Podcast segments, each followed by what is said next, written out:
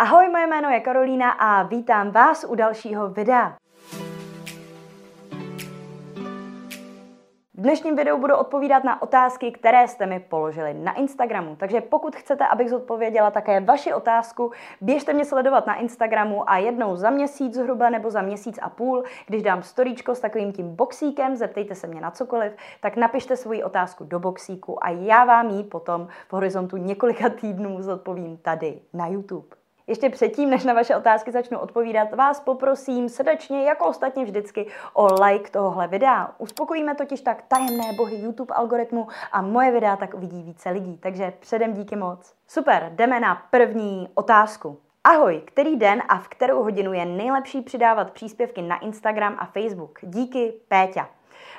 Ahoj Péťo, nejlepší den a nejlepší hodina. Tyhle ty informace můžeme najít v přehledech. To znamená, pokud na svém Instagramu půjdeš vlastně na tom svém profilu, ne na té hlavní stránce, na tvém feedu, ale půjdeš vlastně na svůj profil, tak tam budeš mít, pokud máš firemní účet nebo účet tvůrce, takže ujisti se, že nemáš osobní účet, ale máš firemní účet nebo účet tvůrce, tak tam budeš mít vlastně tlačítko přehledy. Na tom tlačítku přehledy, když na něj klikneš, tak tam máš nápis celkový počet sledujících a když klikneš na ten celkový počet sledujících a si jedeš úplně dolů, tak uvidíš vlastně dny a hodiny, ve které jsou vlastně tvoji sledující nejvíce aktivní a můžeš mezi tím překlikávat. Tohle je tedy ale samozřejmě přirozeně nejefektivnější metoda, kde tuto informaci zjistit v momentě, kdy už nějaké sledující máš. Pokud máš nový Instagram, kde tě sleduje zatím 100 lidí a z toho některé účty jsou tvoje maminka, tatínek a tak dále, tak logicky asi nemá cenu dívat se, kdy jsou tyto uživatelé aktivní, protože nemáš vědecky dostatečně velký vzorek, aby to bylo vůbec relevantní pro to, jak se staráš o svůj Instagram. Já ti ale prozradím takovou tajnou věc a to je to, že já sama jako expertka, jo, údajně tady na sociální sítě a někdo, kdo se živí vlastně vzdělávání v oblasti sociálních sítí, co se týče jako prodeje, strategií a tak dál, tak já sama na tyhle ty čísla neberu ohledy. Protože když se do těch přehledů podíváš, zjistíš něco, co ti řekne selský rozum. Ano, lidi jsou nejvíc aktivní asi, když přijdou domů z práce nebo když skončí v práci.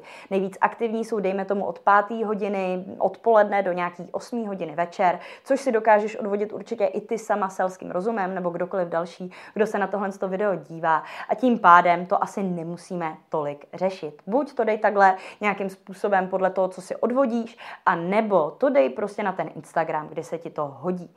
Není nic horšího, než když můj klient třeba řekne, prošvihl jsem tu svoji hodinu, třeba 6 hodin večer, a tak jsem ten příspěvek nepřidal vůbec. To je to, čemu se chceme vyhnout. Nezajímá nás tolik ten jeden konkrétní den, jako nás zajímá třeba konkrétní měsíc nebo konkrétní rok a to, jak jsme v tom týdnu, měsíci nebo roce konzistentní. Když budeme konzistentní, to znamená příklad 3 příspěvky týdně, můžeme očekávat nějaké výsledky. Pokud se budeme ale neustále pitvat v jednom dnu, kdy jsou ty lidi nejvíc aktivní, jestli přidám příspěvek ve 2 nebo v 6, tak vlastně nikdy nedojdeme toho roku, kdy se ty výsledky nějakým způsobem začnou násobit. Doufám, že to dává smysl. Další otázka. Ahoj, mohu si konzultace dávkovat podle své potřeby, když začínám? Tohle to byla otázka, už jsme to vyřešili na Instagramu, ale radši to zodpovím i pro vás, protože je to otázka, která se týká mýho kurzu prodeje na Instagramu. Tady pán Stanislav se ptá, jestli, když vstoupí do toho mýho kurzu, tak jestli si může konzultace dávkovat. Ty konzultace, které v tom kurzu jsou jednou týdně vždycky a jsou v pondělí v 18:00, pokud se nestane něco zásadního, někdo neumře, někoho, no to je morbidní scénář, nebo se někomu něco nestane, není u doktora, není fakt něco dramatického. Pokud se stane to, že třeba někdo z expertů, protože v tom kurzu nejsem jenom já, ale jsou vám tam k dispozici další 3 experti, máme tam někoho na osobní rozvoj a mindset, neboli stav mysli, máme tam specialistku na TikTok a Reels a ještě PPCčkáře na Facebooku, Instagramu a Google, takže tohle jsou další lidi, kteří jsou vám tam k dispozici. Tak pokud jeden z nás zrovna v tom svém termínu nějakým způsobem způsobem nemůže, tak se vždycky najde někdo další, kdo ho nahradí. Takže konzultace se nedají dávkovat, ale, a to je další otázka, kterou často dostávám, ty konzultace nebo ty skupinové hovory se netýkají vlastně té konkrétní látky, která vlastně je v tom kurzu probíraná. Nebo takhle, pokud tím kurzem procházíte od první kapitoly po poslední kapitolu a máte strach třeba, že jste jenom u kapitoly číslo 2 a někdo jiný je u kapitoly číslo 8, dejme tomu, tak to neznamená, že přijdete na ten hovor a budeme se bavit o konkrétní lekci nebo o konkrétní kapitole a tak si ani neškrtnete a nebudete se v tom orientovat. Je to tak, že na tu hodinu můžete jít úplně kdykoliv od momentu do kurzu vstoupíte, kdy jste ještě neviděli žádnou lekci, až do momentu, kdy už jste všechno viděli třeba 3krát, jste už v tom kurzu jako třeba 3 měsíce a tak dál a už se ptáte na pokročilejší otázky. Je to zkrátka prostor vyhrazený vám a vašim dotazům, problémům, který momentálně řešíte. Takže i pro vás jsem teďka tuhle otázku doufám zodpověděla k vaší spokojenosti. Další otázka je nějaká jiná cesta než obsahový marketing? Tahle otázka samozřejmě naráží na to, že to, co dělám já a to, co učím svoje klienty, je obsahový marketing. Obsahový marketing, pokud nevíte, co to je, tak odkážu na nějaké video tady nahoře. Každopádně obsahový marketing ve zkratce je to, že my dáváme vlastně na sociální sítě nebo klidně někam jinam nějaký hodnotný obsah úplně zadarmo. Příkladem jsou třeba moje videa, kde vás učím marketing, tipy, triky, různé strategie a tak dál úplně zadarmo a tím vlastně se prodávají i naše služby nebo produkty bez toho, aby jsme je museli násilím tlačit. Nemusíme mít žádnou reklamu, ve které je napsáno kupte si náš kočárek nebo kupte si se mnou lekci jógy. Prostě nějaký ty lekce nebo nějakou ukázku něčeho nebo nějaký obsah pro maminky, který se týká miminek a tak dál dávám zadarmo online na sociální sítě a ty maminky nebo zájemkyně o jógu, když to vidí, tak si řeknou tyjo, to je hodnotný obsah, to je super, to se mi líbí, potřebuju nový kočárek, tak který si koupím? Nějaký, co najdu na Google, nebo ten od téhle z té firmy, která kočárky prodává a která mi zároveň poskytuje takhle velkou hodnotu. Takže tohle je ten princip toho obsahového marketingu s jogou, je to to samý. Pokud už jste si pustili třeba 10 jogových videí, které vám pomohly, tak ke komu půjdete na lekci jogy? K někomu úplně cizímu do nějakého fitka, nebo tady k té slečně, která pro vás točí nový yoga video každý týden, nebo pro vás dělá 3 příspěvky na Instagramu. Takže tohle to je v kostce, co to je ten obsahový marketing. A paní nebo slečna se mě tady ptá, jestli je nějaká jiná cesta než ten obsahový marketing. Ano, samozřejmě, že je většina firem dokonce obsahový marketing nedělá. V podstatě, když se podíváte, dejme tomu na Alzu, nebo prostě klidně i na Matonku, nebo nějakou takovou velkou firmu, Nike, Adidas, tak toho obsahového marketingu možná nějaký najdete, když ta firma už trošku postoupí, ale je ho hodně, hodně málo. To, co ta firma dělá většinou, je marketing výkonnostní. A to je to, že hodí vám prostě před vás nějakou reklamu, třeba kliknete na Alze na nějakou žehličku a ta žehlička vás potom pronásleduje všude na internetu, že jo? Tomu se říká remarketing, že jednou jste přišli na tu stránku a Facebook s Instagramem vás teďka trackujou a ukazují vám tu žehličku všude, abyste se vrátili vlastně pomocí té reklamy na tu Alzu a dokončili svůj nákup, pokud jste tak ještě samozřejmě neučinili. A to samozřejmě pro každého podnikatele vypadá jako ta nejvíc atraktivní varianta. Nemusím se dělat s nějakým hodnotným obsahem, nemusím se natáčet, nemusím být před kamerou, nemusím nutit být před kamerou svoje zaměstnance, nemusím jako dokonce ani dávat hodnotný obsah na sítě ve formě nějaký fotky a hezkýho popisku, kde někomu předám nějaký tip, trik, zajímavost, příběh, nebo mu řeknu třeba něco vtipného. Tohle je samozřejmě ten hodnotný obsah, něco hrozně komplikovaného, nebo co se lidem nechce dělat. A tak by chtěli tohle, ten výkonnostní marketing. Jenomže ve všem je nějaký háček. Obsahový marketing je náročný na váš čas, ale nebude tolik bolet vaši peněženku. Budete jenom produkovat ten obsah a to bude nějakým způsobem generovat nějaký zisk. Samozřejmě je to fajn doplnit nějakou levnou reklamou, mnohem levnější než PPCčka třeba v tom výkonnostním marketingu, ale nebo nedej bože letáky a billboardy, ale o tom si řekneme něco později. Každopádně budete investovat hlavně svůj čas, což podnikatel většinou v začátcích má a pokud nemá, tak samozřejmě to je blbý, ale má spíš čas než peníze. Oproti tomu výkonnostní marketing je samozřejmě jednoduchý, prdnu tam nějakou fotku žehličky, napíšu, že stojí tolik a tolik a že sleva trvá do půlnoci nebo nějakou takovou podobnou blbost a lidi to třeba budou kupovat. Jenomže důvod, proč to budou kupovat, je, že tuhle reklamu já musím hodit na obrovskou masu lidí, aby fungovala, a pak zaplatit za to, aby tu reklamu viděli ne jednou, protože lidi nakupují mimochodem po 6. až 12. setkání s nějakým marketingovým sdělením. Málo kdo nakupuje po prvním setkání, takže budete muset zaplatit ne jedno setkání, ne jednu reklamu, ale druhou, třetí, čtvrtou, pátou, šestou, sedmou a tak dále a tak podobně, aby vlastně ten výkonnostní marketing měl pro vás nějaký efekt. Můj kolega a kamarád Jirka třeba, který vlastně pracuje se mnou nebo pomáhá mi s nějakýma věcma a je vlastně pro vás k dispozici i v tom mým kurzu momentálně, tak ten vlastně se snaží brát klienty, který mají měsíční budget minimálně třeba 20 000 korun a v ideálním případě i 50–100 000 korun měsíčně na reklamu. Důvod není ten, že bych chtěla jako bohatý klienty nebo tak, ale že ten marketing výkonnostní stojí strašně peněz. Musíte do toho prostě solit nějaký peníze, aby to mělo nějaký výsledky. Ano, samozřejmě existují výjimky jako u všeho a možná budete vy ten genius, který si geniální PPC reklamou za 3 000 sám bez specialisty zvládne něco naklikat a brutálně zbohatne přes noc. Ale jako moc se to asi neděje. Takže ano, určitě existují i ostatní možnosti, ale obsahový marketing na sociálních sítích je za mě ta nejlevnější možnost a proto nejvhodnější možnost pro začínající podnikatele nebo menší firmy, které nechtějí tolik peněz investovat. Další otázka je zajímavá. Jaký je tvůj biznis? Můj biznis je tohlensto, nebo mám těch biznisů několik. Ten biznis, který vy tady vidíte, je samozřejmě to, že jsem nějakým způsobem content creator, tedy tvůrce obsahu. Říkejte tomu influencer, instagramer, youtuber, jakkoliv chcete. A je to vlastně nějaká moje hlavní pracovní náplň. To, že pro vás tvořím tyhle, doufám, edukativní nebo zábavná videa, jak na YouTube, Instagramu, tak na jiných platformách. Tohle je ale ovšem spíš takový koníček, který mi ještě nezaplatí ani jeden účet, nezaplatí tady světlo, které na mě svítí, nezaplatí kameru, na kterou se dívám, ani nic podobného. To, co mě skutečně živilo, byla nějaká spolupráce s klienty, to znamená různé služby, třeba agenturní, potom konzultace, školení a tak dál, ale to jsou věci, na které se teďka už nesoustředím, které se snažím nedělat a naopak se naplno na 120% věnuju svému kurzu prodeje na Instagramu a členům a tedy podnikatelům, kteří do něj vstoupili. Takže pokud vás tenhle kurz zajímá, je to webová stránka www.kursprodejnainsta.cz, takže se tam můžete jít podívat.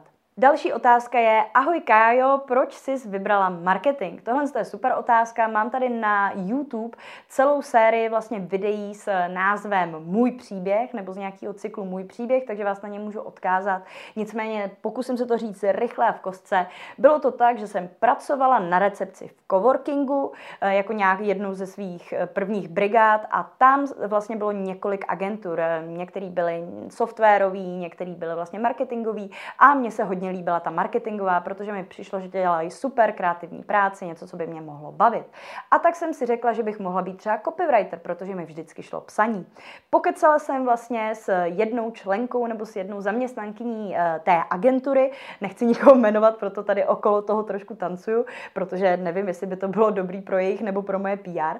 Každopádně seznámila jsem se tam s nějakou slečnou, se kterou jsme chodili na cigáro, už teďka nekouřím, nebo snažím se minimálně, kouřím jenom doutníčky, ale seznámila jsem se vlastně tady s jednou slečnou a ta mi řekla, tak jo, tak pojď pracovat k nám, v podstatě bez toho, abych jí dávala nějaký CVčko, bez toho, abych měla nějakou zkušenost a tak dál. Byl to startup, takže v té době to bylo samozřejmě jako normální a logický a šla jsem tam pracovat za úžasnou hodinovku, 100 korun na hodinu. Když se podíváte na moje video o cenotvorbě, je to docela rozdíl, jak na to pohlížím teďka versus jak jsem na to pohlížela na začátku, co se týče té cenotvorby a to, kolik si říct za svoji práci. Nicméně to byla moje první marketingová práce. Takže takový byl můj začátek a vlastně můj začátek v marketingu tedy tím pádem, nebo můj výběr marketingu nebyl vůbec výběr. Bylo to tak, že marketing si vybral mě, jak se říká v Harry Potterovi, hulka si vybírá kouzelníka, tak tímhle s tím stylem si obor vybral vlastně podnikatele, takže tak. Takže marketing se od té doby, kdy jsem vlastně předtím jsem věděla, že nějaký marketing samozřejmě existuje, ale nějak jsem nad ním neuvažovala, nemyslela jsem na něj, vždycky jsem měla divným způsobem ráda reklamy, ale nějak jsem to neřešila, jenom mě bavilo vlastně psaní, tvoření nějakého obsahu a tak dál. No a vlastně v momentě, kdy jsem narazila na ten marketing, tak to byla moje instantní, okamžitá láska na první pohled. A tímhle momentem vlastně po mém krátkém působení v agentuře, protože tam jsem zase zjistila, že nesnáším, ba přímo nenávidím práci vlastně ve sdílených kancelářích, kde neustále slyším nějaké štěbetání, nemůžu se soustředit na práci, lidi se baví o tom, kde byli včera na párty, co dělali, jako že byli na farmářských trzích třeba nebo cokoliv dalšího a neustále mě vyrušou, jo Kájo, nemůžeš teď udělat tohle, Kájo, nemůžeš udělat tam to, je Kájo, pojď s náma na pivo, pojď s náma na oběd, ježiš, co si chcete objednat z Voltu a tak dál, tehdy teda Volt nebyl, bylo možná dáme jídlo tehdy a tak, no ale znáte to, ta práce v té kanceláři je něco. Vůbec nechápu, jak se člověk v kanceláři prostě ve sdílených ofisech může nějakým způsobem soustředit. Já, kdybych mohla pracovat v kanceláři, tak by to musela být ta klasická kancelář z nějakých 60. 70. let, kde má každý vlastně tu svoji buňku a nikdo na něj nemluví, což je taky trošku depresivní a vím, že to není moderní, ale možná bych díky tomu v nějaké předchozí době nepodnikala. Ale vzhledem k tomu, že tohle je teďka norma, tak jsem se dostala i k tomu podnikání. Takže jak k podnikání jsem se dostala náhodou, že mě nebavilo pracovat jako v ofisech, tak jsem se vlastně dostala k marketingu náhodou, že jsem si promluvila s nějakou specifickou slečnou na cigáru a tam mě pozvala, ať v její agentuře nebo v agentuře, kde pracuje, začnu pracovat. Od té doby čtu marketingovou literaturu, žiju tím, dýchám marketing a to je vlastně ne konec, ale možná začátek tohohle z toho mýho životního příběhu. Další otázka. Káji, jak jsi se poznala s Natálkou? Takže, kdo neví, tak jsem na holky a Natálka je moje přítelkyně, se kterou jsme společně už 8 let. A příběh našeho seznámení je tak komplikovaný, že kdybych ho měla říct celý do detailu, jako to dělám občas na večírku a trvá to asi 2 hodiny, tak by mě Klárka, naše tady milovaná stříhačka, která tyto videa stříhá, asi zastřelila. Takže pokusím se říct nějakou zkrácenou verzi. Začalo to tak, že v 18 jsem žila v Brightonu, v Anglii na výměnném pobytu, kde jsem vlastně studovala mezi Britama na college, což je jejich taková obdoba střední školy a byla jsem současně na nějaké české seznamce v té době. Za mých mladých let jsme ještě neměli ty Tindry a Grindry a tyhle ty věci, takže to byla nějaká hrozivá seznamka, která existovala v České republice pro holky a vlastně seznámila jsem se tam s nějakou slečnou, která byla shodou okolností Natálky, tehdejší přítelkyně, teď už samozřejmě ex-přítelkyně a ta se snažila do toho Brightonu dostat za prací. Takže já jsem jí radila, dávala jí nějaký tipy, triky, nebylo mezi námi nic romantického, bylo to čistě jenom, že jí zajímalo vlastně to místo, kde jsem byla a já jsem ráda tyhle ty tipy předala. No a tím, že ona odletěla do toho Brightonu, se rozešla i s Natálkou, což jsem nevěděla, že takový to bude mít osud. Každopádně ještě než odletěla, tak nás s Natálkou seznámila a my s Natálkou jsme si asi rok, myslím, že to byl rok, navzájem lajkovali a komentovali vlastně fotky tehdy na Facebooku, protože jel jenom Facebook zatím hodně, Instagram už taky existoval, ale nebyl tak rozjetej, takže na tom Facebooku a možná trošičku i na tom Instagramu jsme si jenom lajkovali vzájemně fotky, protože jsme se sobě asi navzájem líbili, ale vůbec jsme jako si nepsali nebo nedělali nic podobného, nesetkali jsme se. Natálka v té době, protože pochází z Litomyšle, tak žila v Litomyšli, no a vlastně poznala jsem ji, když byla za jinou částí rodiny vlastně jednou v Praze. Natálka, jestli to nevíte, neviděli jste to třeba na videu nebo na jejím Instagramu, nebo nevíte vůbec, kdo to Natálka je a posloucháte třeba jenom podcasty, tak Natálka má přes jednu levou ruku úplně obrovský tetování šípu. Takže když jsem byla na nějakém večírku, kde jsem vůbec v Praze neměla být, protože mě tam dotáhla kamarádka a tu kamarádku jsem tam potom ztratila a hledala jsem ji, tak během toho hledání jsem viděla, že nějaká slečna zvedá ruku a že vidím ten šíp. Tak jsem Natálku i v té tmě poznala, ona mě oslovila, dali jsme se do řeči, šli jsme ten další den, dejme tomu, na pivo nebo na víno, myslím tehdy, a zbytek už je historie, jak se říká. Povídali jsme si spolu asi 6 hodin do noci, další den asi 12 hodin, další den zase 12 hodin a tak dále. No a nezmlkli jsme v podstatě dodnes. I dnes si spolu jdeme na rande nebo jsme klidně doma a nezavřeme zobák celý den a jen si furt dokola spolu povídáme a furt máme co probírat. Máme společný zájmy, koníčky, vášně, ale zároveň jsme hodně odlišní lidi. Takže myslím si, že to je i nějaká ta tajná ingredience, k tomu našemu vztahu. To, že máme podobný zájmy natolik, aby jsme si furt spolu dokázali povídat, ale zároveň, že jsme úplně jiný lidi v tom, že já jsem spíš jako logický, pragmatický člověk a Natálka spíš vášnivej, emocionální, tvořivej, jako v tom nejlepším slova smyslu. Takže tak. Další otázka je, Káji, tvůj program, neboli můj kurz prodeje na Instagramu, předpokládám, protože jiný program nemám, zahrnuje i začátky tvorby reklamy na Facebooku a Instagramu? Děkuju. Ano, přesně tak, můj kurz zahrnuje i reklamu na Facebooku a Instagramu, ale nejsou to, prosím vás, nějaký pokročilý PPCčka pro přesně Alzu nebo nějaký brutální mol.cz velký e-shopy. To je klasická PPC reklama, kterou se potom jako hodí doplnit i třeba nějakým S-klikem, Google reklamou a tak dále. Takže pokud chcete je PPC kurz, jenom klikačky, tak o tom ten můj kurz vůbec není. Můj kurz je o obsahovém marketingu a to, jak ten obsahový marketing doplnit reklamou tak, aby vám vlastně přicházeli noví a noví potenciální klienti a zákazníci, jak na váš Instagram nebo na jinou síť třeba, tak i na vaše webové stránky a tím pádem, jak dostat ty oči těch lidí na vaše produkty a služby. Takže ano, tohle, co se v kurzu naučíte na těch webovkách, jak už jsem říkala, www.kurzprodeje na Instagramu, to je nelegální, takže www.kurzprodejneinsta.cz, takže když se tam podíváte, tak tam zjistíte vlastně, tam je i nějaký video vlastně, kde rozebírám osnovu krok za krokem, takže tam je to úplně transparentní, není to, že vám neřeknu, co v tom kurzu je, ale můžete si tam prohlídnout všechno, co v tom kurzu je, pěkně jedno po druhém po těch kapitolách, takže to tam všechno najdete. Tak, další otázka. Ahoj, nemáš plánu udělat nějaké video nebo souhrn na téma MLM na Instagramu? Děkuju. Tohle video jsem ještě nikdy neudělala a neplánuju to z toho důvodu, že MLM, ačkoliv to hodně lidí neví, neboli síťový marketing a tak dále, je na sociálních sítích zakázaný. To, že to někdo dělá úspěšně na těch sociálních sítích různými jako obcházeními pravidel a tak dál, to je možný a vidím to dnes a denně, ale je to hrozně těžký. Takže respekt všem, kteří se rozjedou MLM na Instagramu a na Facebooku. Protože pokud se Instagram nebo Facebook domákne, že děláte MLMko, tak vám zablokuje účet, smaže vám ho a tak dál. Samozřejmě možná tam budou předcházet nějaké varování, ale to vám nemůžu vlastně s čistým srdcem slíbit. Takže pokud pochybujete, jestli děláte vlastně na Instagramu nebo Facebooku něco legálního, což třeba právě spoustu lidí neví, že MLMko je zakázaný na Facebooku a Instagramu, tak se běžte podívat na, myslím, že to je www.facebook.com/policies/ads, to znamená ads. Pokud se podíváte na tuhle stránku, nebojte se, lokalizuje vás to jako Čechy nebo Slováky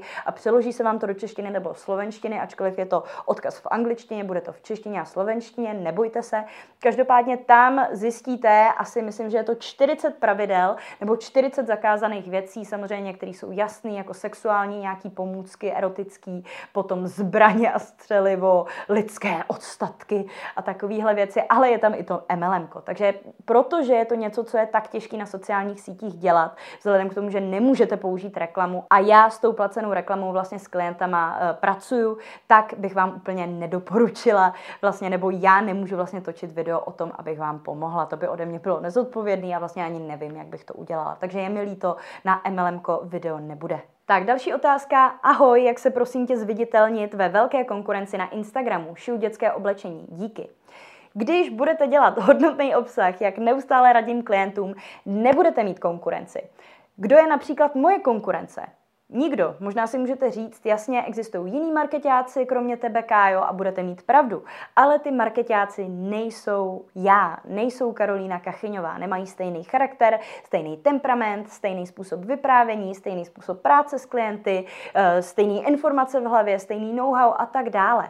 Jo? A tím, že já se tady objevuju na těch sociálních sítích a komunikuju s váma, ať už přes podcasty, videa na YouTube nebo kdekoliv jinde, nebo třeba nějaký obsah na Instagramu a dávám vám vlastně nahlédnout do mýho nitra, do toho, jak pracuju, do toho, kdo jsou moji klienti a tak dál, tak já jsem pro vás jakoby unikátní člověk. Tím neříkám, že jsem lepší než žádný jiný markeťák nebo tak, to chraň Bůh, to se rozhodně nesnažím říct, ale říkám tím, že jsem prostě jiná, že najednou nespadám do kategorie markeťák. Jo? Není to tak, že si zadáte do Google hledám markeťáka, nebo hledám konzultanta, nebo hledám kurz marketingu a já vám vyskočím jako společně s nějakýma lidma a já pro vás budu stejná možnost jako všichni ostatní. Tím, že si vybudujete osobní značku, tak některý, dejme tomu, že máme Petra a Pavla, tak Petr a Pavel budou mít různý videa, každý bude mít různý temperament, každý bude dělat různé věci, radit jiný typy a triky a tak dál. A tím pádem jedna polovina lidí si vybere třeba Petra, nevím už, jak jsem ty kluky pojmenovala, Petra a druhá třeba Pavla. A tím pádem jako bude rozložený vlastně ten nějaký nábor těch klientů nebo ten nějaký dav těch klientů mezi dvě stejně dobré, dejme tomu, nebo možná některá možnost je lepší, ale mezi dvě jako nějakým způsobem rovné možnosti. Tím, když se jako oddělíte, jo, budete polarizační, třeba díky tomu, že dělám tyhle videa, tak mě spoustu lidí nenávidí, věřte tomu nebo ne, ale nějaký lidi prostě mě nemůžou cejtit, nevím proč, ale co jsem komu udělala, každopádně to tak je. Takže tím, že vlastně vás nějaký lidi milují a nenávidí, tak to je znakem dobrý značky. Že vás polovina lidí miluje a polovina nenávidí je lepší vlastně marketingovou strategií než to, kdyby si o vás všichni řekli, no jo, tahle značka, nebo tahle holka, nebo tenhle pán je docela v pohodě. Jo, docela v pohodě vám nic neprodá. Docela v pohodě vám nějakou jako milionovou firmu, nebo úžasnou firmu, nebo nápomocnou firmu celému světu a celé humanity, nebo jak bych to řekla, celému lidstvu jako nevybuduje. Takže pokud chcete nějakým způsobem vybočit z davu, být vidět a nechat konkurenci v prachu, dělejte personal branding, to znamená, nebojte se vystupovat svým jménem a svým obličejem na kameru, na foťák a prostě obecně za svou značku, nebo ukazovat klidně jiný lidi, třeba vaše zaměstnance, nebo třeba vaše manžely, manželky, koho chcete, jo. Je mi to jedno, ale prostě dávat tam nějaký lidi, se kterými si ten potenciální klient nebo zákazník může vybudovat nějaký pouto. Bez toho to prostě nepůjde a budete jako srovnávaní na nějakých srovnávačích cen s vaší konkurencí a nepůjde o nic jiného tomu vašemu zákazníkovi, než vlastně o to, kdo má nejlepší cenu, nejlepší design a tak dál, ale vy jim budete ukradení. Pokud nechcete, abyste jim byli ukradení, prodali toho víc a neměli konkurenci, budete se muset odlišit tím, že ukážete to své pravé já, budete autentický, budete vidět a budete tvořit obsah hodnotný, který nikdo jiný nevytvoří stejně. Že jo? Vy máte nějaký styl psaní, vy máte nějaký styl natáčení, vy máte nějaký styl Canvě třeba tvoření příspěvku, nebo váš grafik má nějaký styl a tak dál. Takže pokud budete dělat tyhle věci proto, abyste se odlišili v tom obsahu, dělat ty věci kvalitně a budete autentický a sami za sebe, tak nemáte konkurenci a tím pádem se od ní nemusíte nějakým způsobem dále starat. Doufám, že jsem vaši otázku dostatečně zodpověděla. A poslední otázka, kde je hranice, kdy ještě zůstat v práci a kdy odejít? Jak se pozná, že je to toxické a zdržuje to a kdy je to lekce? Já si myslím, že ten moment nastává v ten moment, kdy se mě na tuto otázku zeptáte. Pokud máte potřebu zeptat se mě na tuhle otázku, tak to pro mě vypovídá o tom, že už jste vlastně rozhodnutá odejít, že už se tam asi něco toxického děje, že už je vám tam nepříjemně a že je čas jít pryč. A to je skvělý, protože spoustu lidí si tenhle moment a tenhle bod nikdy neuvědomí.